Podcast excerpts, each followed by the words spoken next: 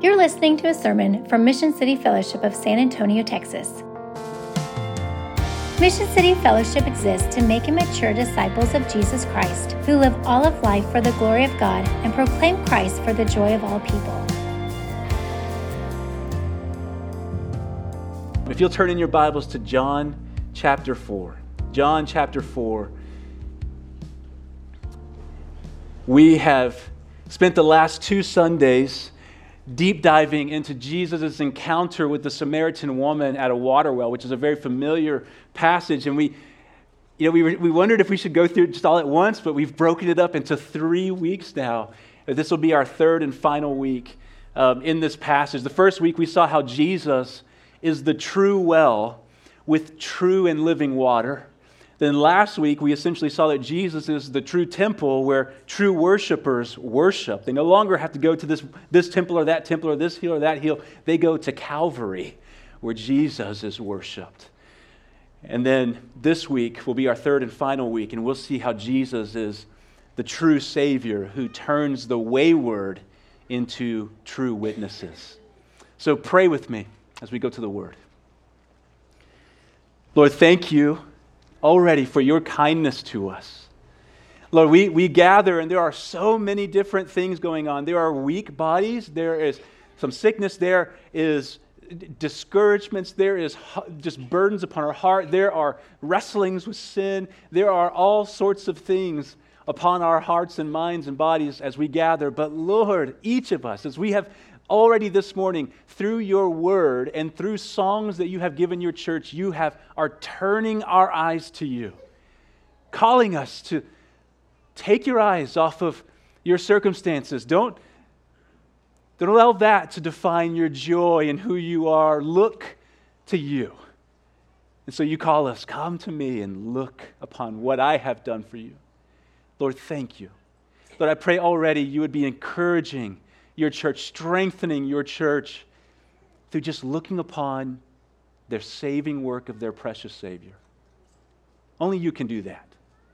Only you can do that. Strengthen our hearts in you, Lord. And we pray now as we open your word, Lord, change us. Stir our affections for you once again afresh. Open up your word. As we sang earlier, open your word to us that we may understand it but not just for knowledge's sake, not just so that our heads can be puffed up, so that we truly understand in such a way that it affects our hearts, that it grabs our affections, and we would say, Oh, how amazing you are. Oh, Lord, may that be so. So stir our amazement of you, stir our affections for you, as we are freshly aware of how amazing you are and your affections for us the wayward of the world. And Lord, we pray also that you would remind us the ministry you are calling us into as we are the wayward turned witnesses. Remind us, O oh Lord, what we are called to. Stir us. Be exalted. In Jesus' name we pray. And the church says, Amen. If you would follow along in your word, uh, John chapter 4, beginning in verse 27 to verse 42. John chapter 4, beginning in verse 27. Just then, his disciples came back. They marveled that he was talking with a woman. But no one said, What do you seek? or Why are you talking with her? So the woman left her water jar and went away into the town and said to the people, Come see a man who told me all that I ever did. Can this be the Christ? They went out of the town and were coming to him. Verse 31 Meanwhile, the disciples were urging him, saying, Rabbi, eat. But he said to them, I have food to eat that you do not know about. So the disciples said to one another, has, has anyone brought him something to eat? And Jesus said to them, My food is to do the will of him who sent me and to accomplish his work. Do you not say that there are yet four months, then comes the harvest? Look, look, I tell you, lift up your eyes and see that the fields are white for harvest. Already, the, the one who reaps is receiving wages and gathering fruit for eternal life, so that sower and reaper may rejoice together. For here the saying holds true one sows and another reaps. I sent you to reap that for which you did not labor. Others have labored, and you have entered into their labor. Many Samaritans from that town believed in him because of the woman's testimony. He told me all that I had ever did. So when the Samaritans came to him, they asked him to, stay with, to stay with them. And he, Jesus, stayed there two days. And many more believed because of his word.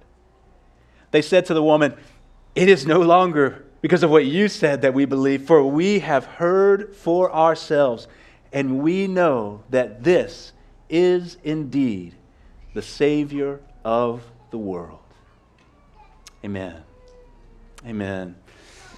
Nearly 25 years ago, by the saving grace of God, I came to know Jesus as the Lord and Savior of my little sin broken, wayward life. I had recently started to attend the Sovereign Grace Church, is a part of our family of churches, the Sovereign Grace Church in Midland, Texas, which is where I grew up. And I was attending there as an unbeliever. I was a young man, and I, w- I was invited after several months by a group from the church to go to a nearby city, just a few hours away, to connect with no- another local church and to just serve them in several different ways, to help them brush the, the building and clean things up and paint. And one of those things included, or one of the things they were asking us to help with, was outreach efforts. Well, I was an unbeliever coming on this group, but I was intrigued to come along. I knew I could brush the floor and I could help paint and all that kind of stuff. So I didn't know Christ, but I was compelled to go with them. The night of one of their outreaches, they, they held this outreach in a, in a rough part of town.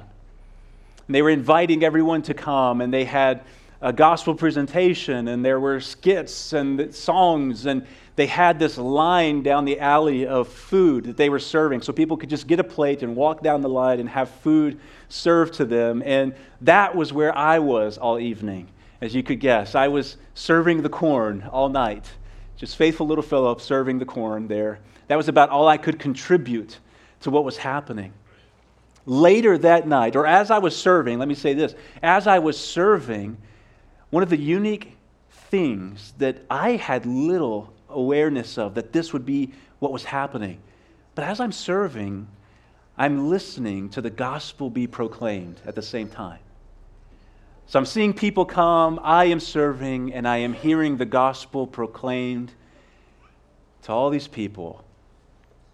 Later that night, in the middle of the night, around 2:30 in the morning, the Lord applied the truths of the gospel that I had heard earlier to my heart and flooded me with a belief in him and a love for him that was never there before. I was the young guy who, at one point, as, a young one, shook my fist and punched at the sky in a sense, and I yelled out, I hate you to God. That was, that was me. And so that night at 2:30 in the morning, this flood of life overwhelmed my heart with this love for this Jesus that I had once shook my fist at and said, I hate you, so much so that I just couldn't contain my joy-filled tears around 2:30 in the morning my joy and praise and thanks to the Lord. I literally just kept saying, "Thank you, Jesus. Thank you for saving me." We were staying in this large room with this group and everyone was asleep across the room It was bigger than this room. And my friend at one point tugs on me and he says, I think you woke everybody up. and so I turn around, and sure enough, everyone's looking at me like, What is happening to Philip over there? And I just remember saying, Good morning! Good morning! One of the guys said, Phil, what do you have something to tell us? And I said, All I know is that Jesus saved me. It's all I know. My heart was overflowing with amazement that Jesus had died for me, such an undeserving, sinful, person that I was, and yet in his mission to bring people into his family, Jesus would include me? It amazed me that he would come to me the, in the middle of the night and apply the truths of the gospel to my heart and open my eyes to him to see him rightly for once. And he would fill me with this faith to believe in him and his saving work and to, to know his incredible, undeserving love for me. And it overwhelmed me with a goodness that I had never known before. And I will say it overflowed out of me with a love and a joy for Jesus that hadn't been there before. In fact, when I returned home and kind of entered back into my normal life, I couldn't help but tell everyone about this marvelous Jesus who was now the Savior of my life. I didn't have all the doctrine together. When I look back, I'm like, thank you, Lord, for growing me. But wow, I was just amazed that he would call me. And so it just overflowed out of me. I remember being in basketball practice, coming back. It was summertime. I was on an AAU basketball team. We're having these games, and I'm doing layups. And I remember just telling my coaches, I got to tell you, Jesus saved me. And they're like, What are you talking about, young guy? what are you saying? Jesus saved me. I'm telling, I'm telling friends and people who I'm, I'm hanging out with, Jesus saved me. And let me tell you what he did. Let me tell you about this Jesus. I'm telling friends and family. My dad was an unbeliever. Him and I, my mom said at one point, looking back at my life, she thought one day we would, we would hurt each other or even kill one another. My dad came to saving faith. People were seeing a, a change in my life, though imperfect as I was. I've shared some of those stories with you in the past in sermons imperfect as I was, there was still enough change where people said, Phil is different. And I had to tell them, it was only because of this wonderful Jesus. Let me tell you about it. It's not, a, it's not my own doing. It's all Him. It's all His power, His amazing, marvelous, powerful Jesus. And let me tell you about Him, who could take a young man who is hopeless and angry and sinfully wayward and turn me into a witness. And I think that is true for each and every one of us who have come to know Jesus and taken no power on our, of our own could save us. Just Jesus. His might and marvelous power. This wonderful Jesus who could take us as wayward, lost sheep and make us his own and turn us into witnesses. That's true of each of us, isn't it, for those in Christ? That's true for each of us. And so here's what I would do I would encourage you on your way home today or over lunch to sit down and just recount what Jesus has done in your life. Specifically, namely, in His making you one of His own and give thanks. Tell your children, tell others about it, share it, and just be amazed at Jesus. Share about the marvelous Jesus who has done wonderful things in your life. Can we do that as on our way home today? That's my encouragement for you. In this passage, we see Jesus move towards the outcast and sinfully wayward, and they come to know him for who he truly is, and they become his witnesses in the mission fields of the world they live in. And I think this passage stirs our hearts afresh for our Savior and what He has done to save us, but it also reminds us that we too are called with a happy urgency. Hear it a happy urgency. A happy urgency to enter into the mission fields of Jesus as witnesses for Jesus. And what we find what we find, we're going to see this today, what we find is that as we enter into the work of being witnesses, there is a fulfillment and a nourishment for our souls that God gives that is like food for weary bodies. That's what we're going to see. We're called as witnesses. And here's the encouragement is as we go as witnesses, there is a food that is otherworldly that nourishes and strengthens us for this call to labor in these fields. So we're going to see a lot today. Jesus does a lot in these passages. So, three sections today. Three sections. First, we're invited to come and see the marvelous mission of Jesus. Come and see the marvelous mission of Jesus. Up to this point in John chapter 4, we saw that Jesus is leaving Jerusalem and he's on his way to Galilee, and he chose to go through the land in between, in between Galilee and Jerusalem, and that land was called Samaria. And this was a radical thing that Jesus was doing because Jews had nothing to do with Samaritans. Samaritans were despised and considered unclean, but what we saw Jesus do was that he cares about the in between places and people of the world. Praise God, because I was one of those little in between people. He cares about the in between places and people of the world, and that his, his mission of salvation, of calling people into his family, is actually taking him to the rejected and despised of the world. And being the always purposeful God in human flesh that Jesus is, he stops at a water well in Samaria. The disciples leave to buy food in the nearby town, and a woman comes up to the well to get water, and she meets Jesus there. Jesus offers her living water, which we saw two weeks ago. He offers her living water, and we learn that this water that he's talking about is this overflowing life that swells up within a person and satisfies their thirsty soul and is brought about by the Spirit of God. It's this eternal life that the Spirit gives in a person. And then Jesus calls her out on her sinful life that she's been living. And she's been looking to satisfy her soul thirst in sinful relationship after sinful relationship, and it's only left her empty and dry. And he calls her out on that.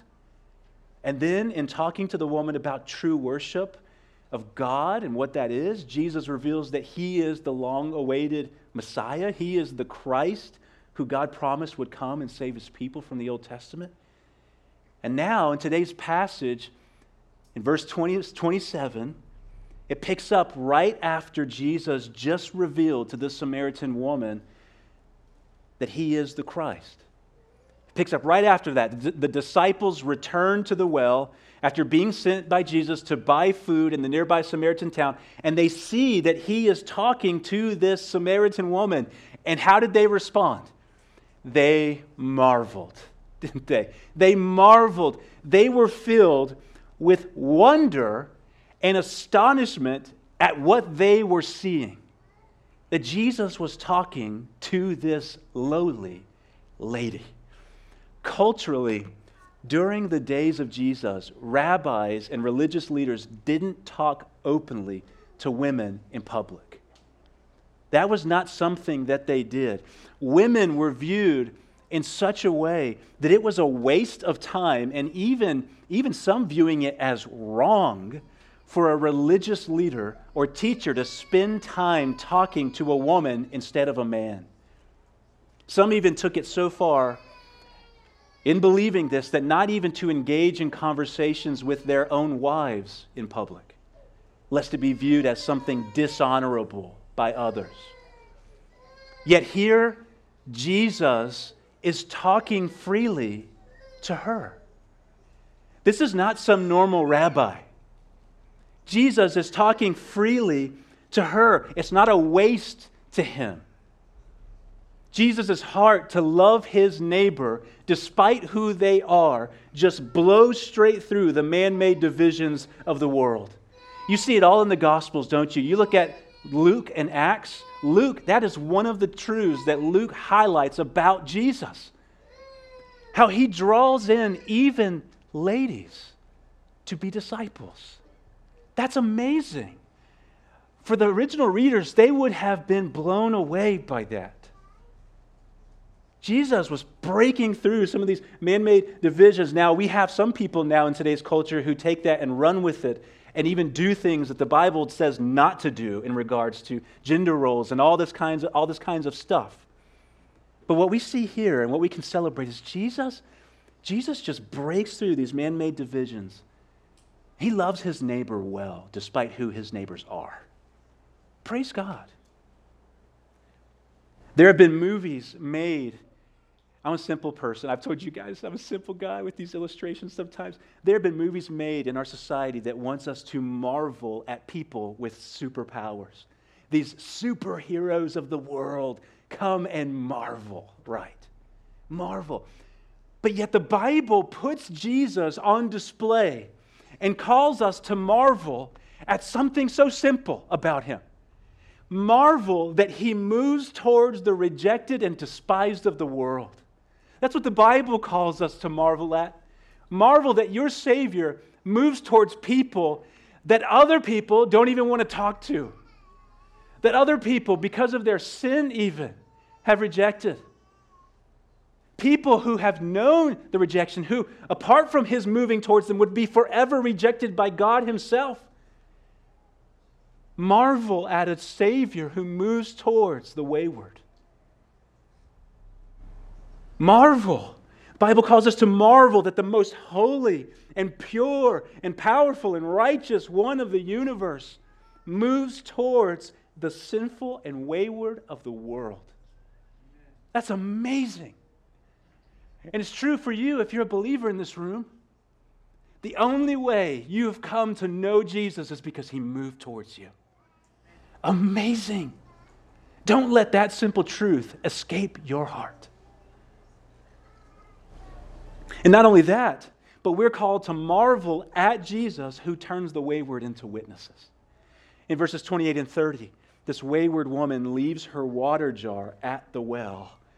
She came physically thirsty, but now doesn't even care about her physical thirst. It seems as if she's tasted of something far better and far more satisfying in meeting Jesus. And she goes back into her hometown and begins to call the townspeople to come see a man who told me all that I ever did. Can this be the Christ? Come see. Come and see. She goes back this, this is, she goes back to the people who have known her wayward life. I've, I've talked to so many believers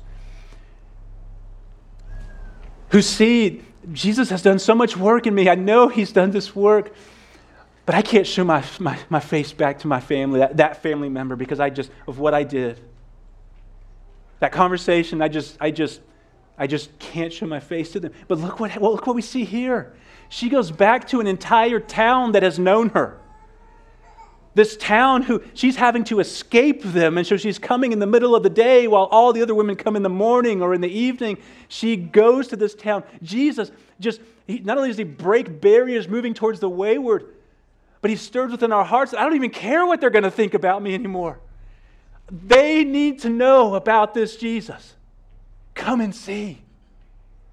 Come and see. She goes with that simple message. Come and see. A simple invitation. Come and see this Jesus who is something else, who is like none other, who offers soul satisfying life and has given me life. Come and see. This is a repeated call. You've known this. We're calling the sermon series Come and See.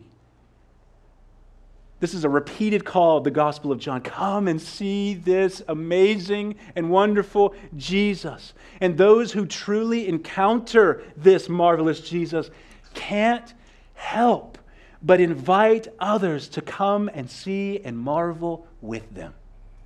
John chapter 1. Philip encounters Jesus.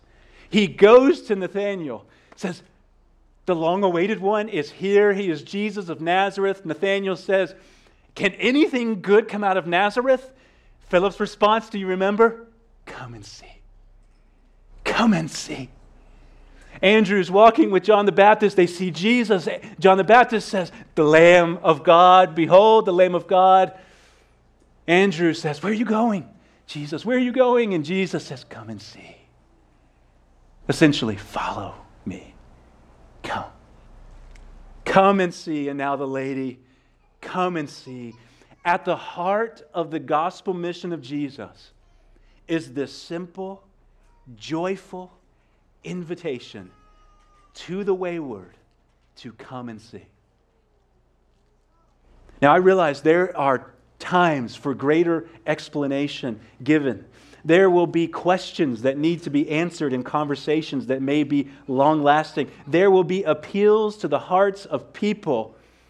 But sometimes I think we overcomplicate the gospel mission of Jesus when at the heart of the gospel is the invitation to come and see what we have seen. Witnesses, we're called witnesses all throughout John, witnesses. Witnesses testify of what they have seen, right? That's what we know even in the world. Witnesses testify of what they have seen. Witnesses of Jesus testify of the marvelous things we have seen him do. Namely, on this side of the cross, what he has done through, for us in his life, death, and resurrection. Witnesses testify of the marvelous things of Jesus and then, and then invite others to come and see that they too may marvel at Jesus. We tell them who He is and what incredible good He has done. And we help them see what that means for sinful and wayward people like us. And then we entrust our joyful invitations to the irresistible grace of God. Don't we? Because ultimately, salvation belongs to the Lord. So we invite with joyful invitations come and see. Come and see, friend.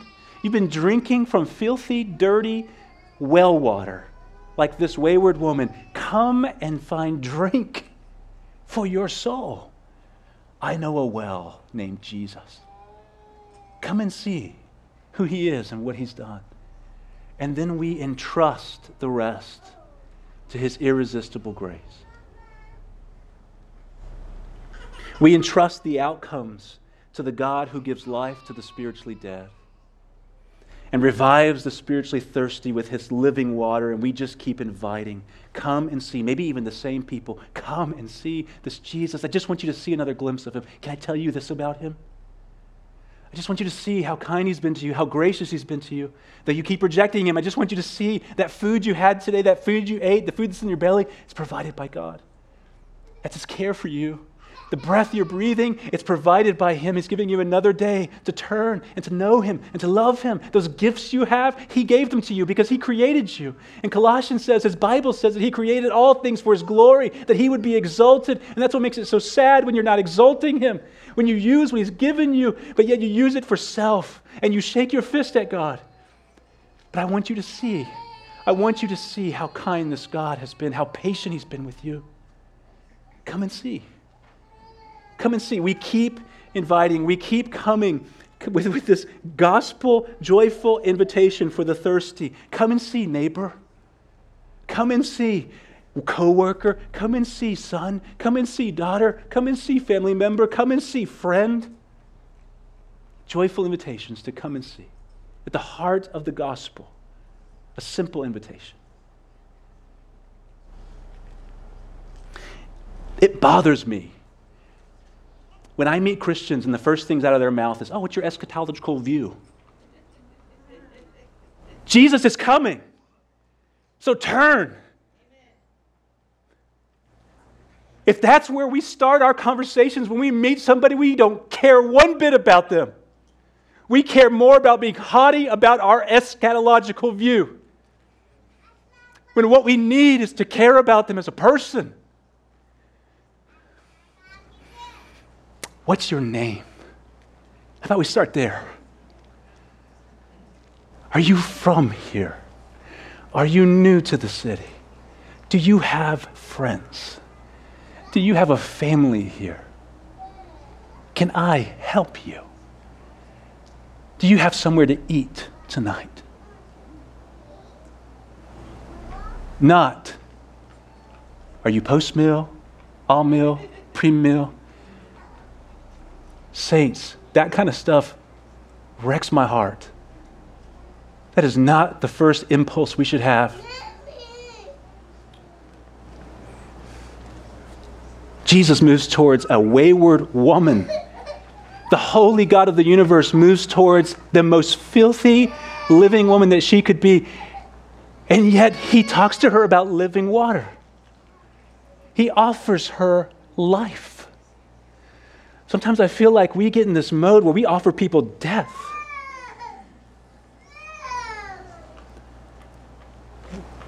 Calling people to come and see and offer them life in Jesus. And what do we see happens with this wayward woman who is now a witnessing woman? What do we see happen? She goes back to her hometown, to their town where people knew how she had lived, and invites them to come and see Jesus. And what happens? People begin to come. Verse 39 Many of the Samaritans from that town believed in him because of the woman's testimony. Because of her testimony. They knew who she was. They knew the sinful she had lived. But now to see, to see her come and say, Come and see this Jesus, it was enough of a change for people to say, Something's different here. I need to come and see this. This is real. Keeps going, verse 40. Then they, they, they, they then invite Jesus to stay with them. And what does Jesus do? He stays for two days. I wish we could just, I wish we could take just each Sunday, just two verses and just unpack it. How rich that is that the Savior of the world would stay with these outcast people for two days. And it says, and many more believed in him. Verse 42 They said to the woman, It is no longer because of what you have said that we believe, for we have heard for ourselves, and we know that this is indeed the Savior of the world. We invite people to come and see so that they may know for themselves. The story of Jesus' encounter with the Samaritan woman culminates into this one sentence we know that this is indeed the Savior of the world. That's the, that's the culmination of this whole section of the Samaritan woman, where this passage begins with Jesus being unknown. And he's called simply a Jew in verse 9. And then, Sir, listen to the progression, how it just builds. Jew in verse 9, and then Sir in verse 11 and 15 and 19, to then prophet, verse 19, to then Christ in verse 29, and then to this defining moment of the story, verse 42. Indeed, this is the Savior of the world. And here's what's amazing it is the rejected, outcast, despised, and unclean people group the lowly Samaritans who are given the privilege by God to declare it first. Amazing. Our God does things in otherworldly ways. You would think, why did he do that for Nicodemus? That's the religious guy. But he goes to the Samaritans. And there's this progression that builds to where they finally say, Indeed, this is the Savior of the world. How marvelous, how astonishing is the mission of Jesus. Listen to this from J.C. Ryle. I love J.C. Ryle, an English pastor from the 1800s. He says, How much astonishment every fresh conversion occasions. What surprise is expressed at the change in the heart, life, tastes, and habits of the converted person. What wonder is felt at the power the mercy, the patience, the compassion of Christ. It is now as it was 1800 years ago. The dealings of Christ are still a marvel. Come and see and marvel at the person and work and mission of Jesus. But Jesus isn't done. He, he takes a moment in the middle of this passage. If you notice as we read through it, it's sort of this passage that's moving all over the place. He takes a moment in the middle of this passage to teach his disciples. There are these incredibly spiritual and otherworldly things happening, but it's almost as if his disciples need help to see it. They are still concerned about physical things, food and Jesus eating. And it's as if he wants them to see and be aware that there are greater, more profound things happening than just what they see with their physical eyes. That's our second point. Taste and see the fulfilling food of Jesus, verse 31 through 34. So all the commotion is happening. The wayward woman has become a witness. People are coming out from the town to meet Jesus, and the disciples are concerned that Jesus needs to eat something. After all, they were sent to buy food from the town and bring it here now, and so they are urging Jesus to eat. And Jesus tells them, I have food to eat that you do not know about. And they're confused. They're not understanding. They're asking, did, did someone bring him something to eat already? We don't understand. They are seeing just merely with their physical eyes, whereas Jesus is always thinking on deeper, otherworldly levels. The Gospel of John shows us this several times. It just, it's just reminding us that Jesus is otherworldly, and often we are prone to see things through worldly eyes. But he is breaking into our normalcy, and he's just shattering it with his otherworldliness. He says this the Gospel of John shows us this. In chapter 2, he says, He's going to destroy this temple. He says, To destroy the temple, and on the third day, I will raise it up. And people think he's talking about the physical temple. And so they're confused. In reality, he's talking about his body. John chapter 3, the very next chapter, Jesus is talking to Nicodemus and he tells him, You must be born again. And Nicodemus thinks he's talking about a physical birth. And so he's confused. How can people be born twice, Jesus? But Jesus is talking about a new birth in the hearts of people that's brought about by the Spirit of God. In John chapter 4, the beginning of this passage, Jesus tells the Samaritan woman about living water that he can give to her that will never leave her thirsty again. And she's what? Confused.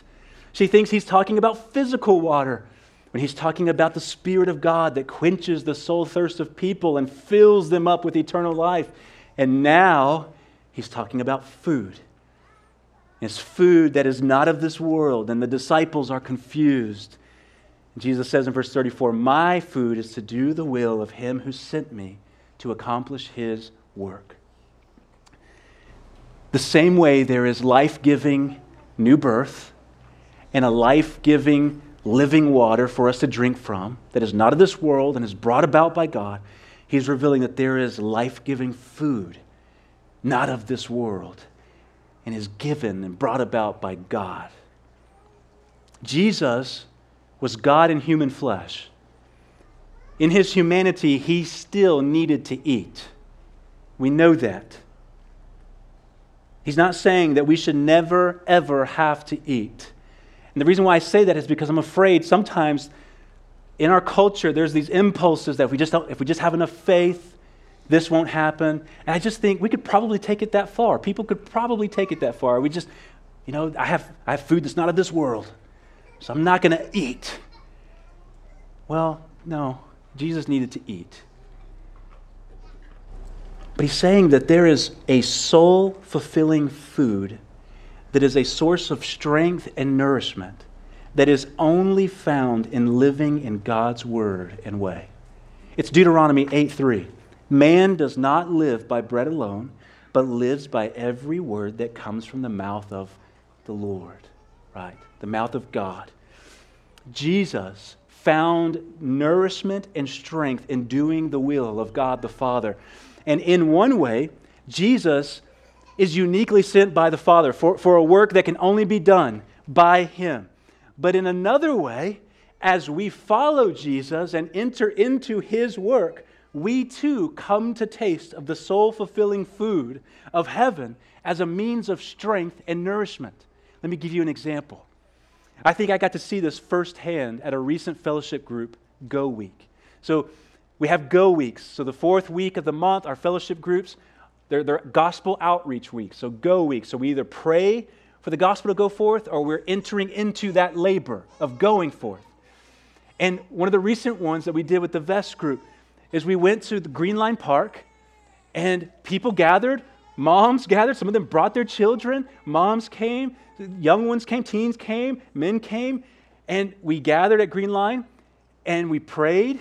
Josh helped cast vision for what we're doing and the mission there. And then we said, hey, let's just, some of us can walk around. And as we walk, maybe a gospel conversation will happen with someone. Maybe we can ask someone how we can pray for them, and that will lead to sharing Christ with them. Or let the kids play, and who knows? as they play, just maybe it'll strike up a conversation where we can invite someone to come and see Jesus. As we gathered at first, it's funny because it's the end of the day and we're gathering and everyone's kind of coming and everyone's happy to see each other, but there's this reality everyone's kind of tired, right? It's kind of quiet. We're a little bit uncertain of what, what awaits us. We're a little tired. We pray, and then we go. And about two hours later, we gather back, and here's what I saw. We're coming together, and it was as if this refueling of joy in the hearts of God's people. I'm, as we're walking up, we're hearing laughing and people talking and they're sharing about what the Lord was doing. And, and I'm just seeing these huge smiles on people's faces. And we're energized. There was this nourishment and strength that was given to God's people in that moment, this joyfulness. That when we walked up to the park, we were tired and sort of dragging and weak. And then as we're leaving after engaging in His work, hearts full, faces happy joyful, overflowing, bodies strengthened by the Lord. You know what I think happens in those moments? And I'm sure you have felt that. I'm sure you have felt that way. You get done talking to a neighbor or maybe even a child, one of your own children. You're wrestling, you're struggling, and you're able to get to the gospel and you share it with them, and there's something that just strengthens you and says, That was good. That was good.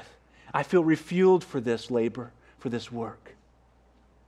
I think what's happening in that moment is we have tasted, we've entered into the work of the Lord, and we have tasted of the soul fulfilling food of the Lord. That's what's happening. We're following Jesus and we're feasting upon the fulfilling food of heaven in those very moments. That's what Jesus models to us. And I think that's what we're called to enter into.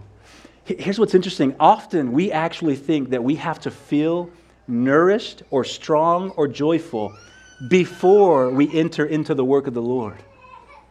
But what we see here is that as we enter into the work of the Lord, as the Lord entered into the work, as we enter into the work of the Lord, we are nourished and strengthened and filled with joy, as if fed with this fulfilling food that is unseen.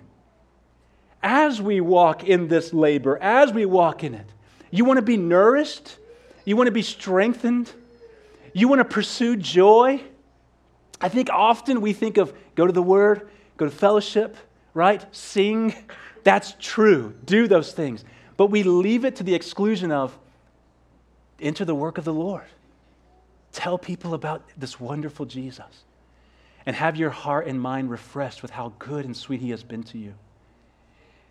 And there, in that labor, is found a heavenly food for your soul. Have you ever thought about that? The pursuit of joy is on the pathway of working in the Lord's work. The pursuit of joy, strength, and nourishment is found in entering into His work.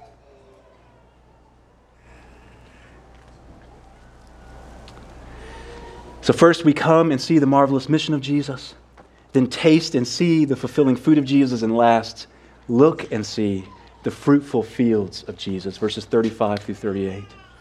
As the Samaritans are leaving their town and coming out to Jesus, Jesus turns to his disciples and says, says it's, it's like, imagine that. They're in this field, there's people coming from the town, marching towards them, and Jesus says, Look, you're asking me about food.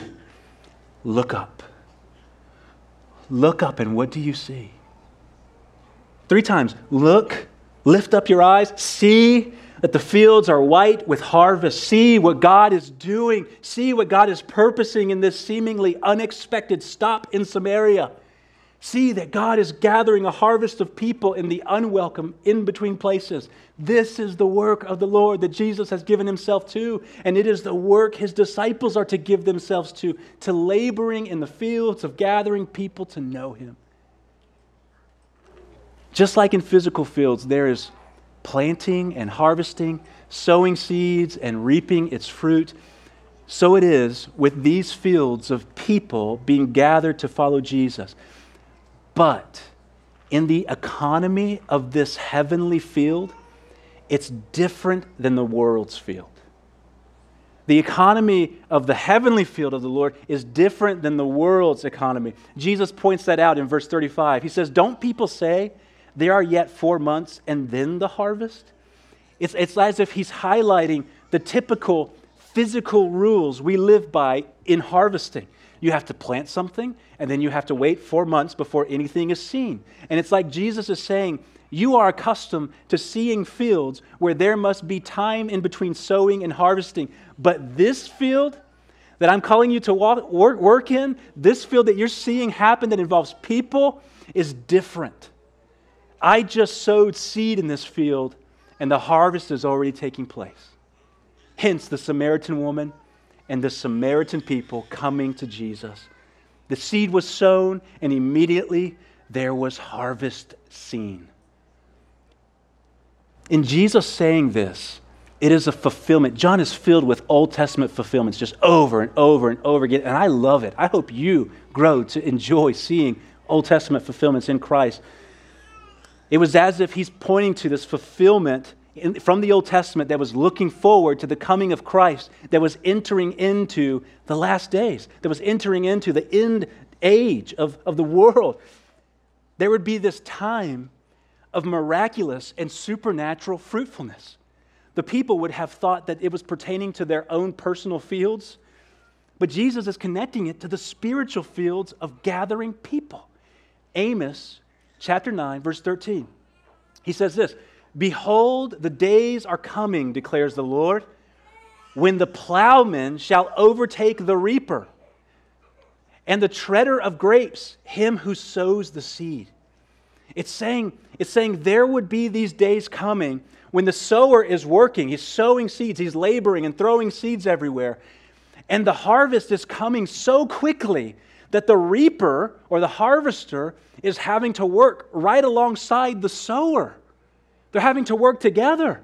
The sower is sowing seeds at the very same moment, right behind them, and over here and over there, there's harvest bursting forth out of the ground. And so then the sower and the reaper are working together and they are rejoicing together at their labor and at the harvest. And it's as, it's as if Jesus is saying, that long awaited day, that supernatural day and time has arrived because I have arrived. The disciples were seeing the harvest of people come marching their way. And Jesus says, Some of us sow and some of us reap. And even now you are reaping what others have sown, namely that Jesus sow, is the one who sowed the seed of the Samaritan woman and the Samaritan town. But yet here the harvest is coming to them. And so they're reaping, but they haven't even sown. Jesus is already at work. And he's calling them to enter into this labor to work in the fruitful fields of the Lord. And the same is true for every disciple from generation to generation.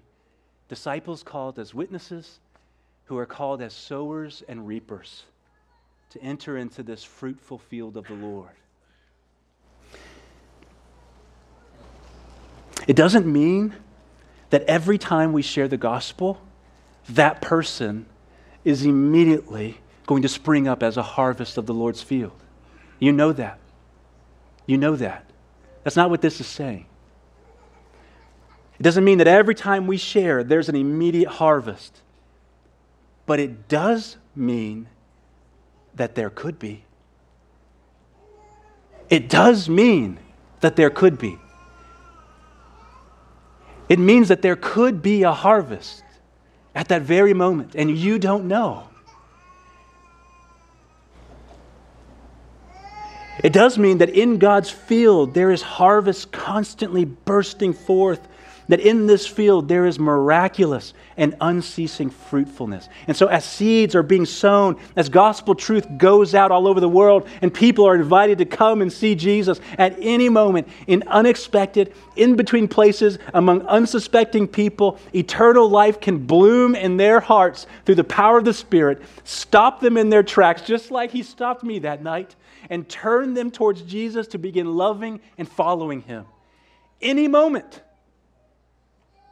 Some people, they point to those who are reformed in faith, right? We believe in a sovereign God who's sovereign over salvation. And so they say, How are you even motivated to share the gospel? I can look them in the eyes, I'll look you in the face.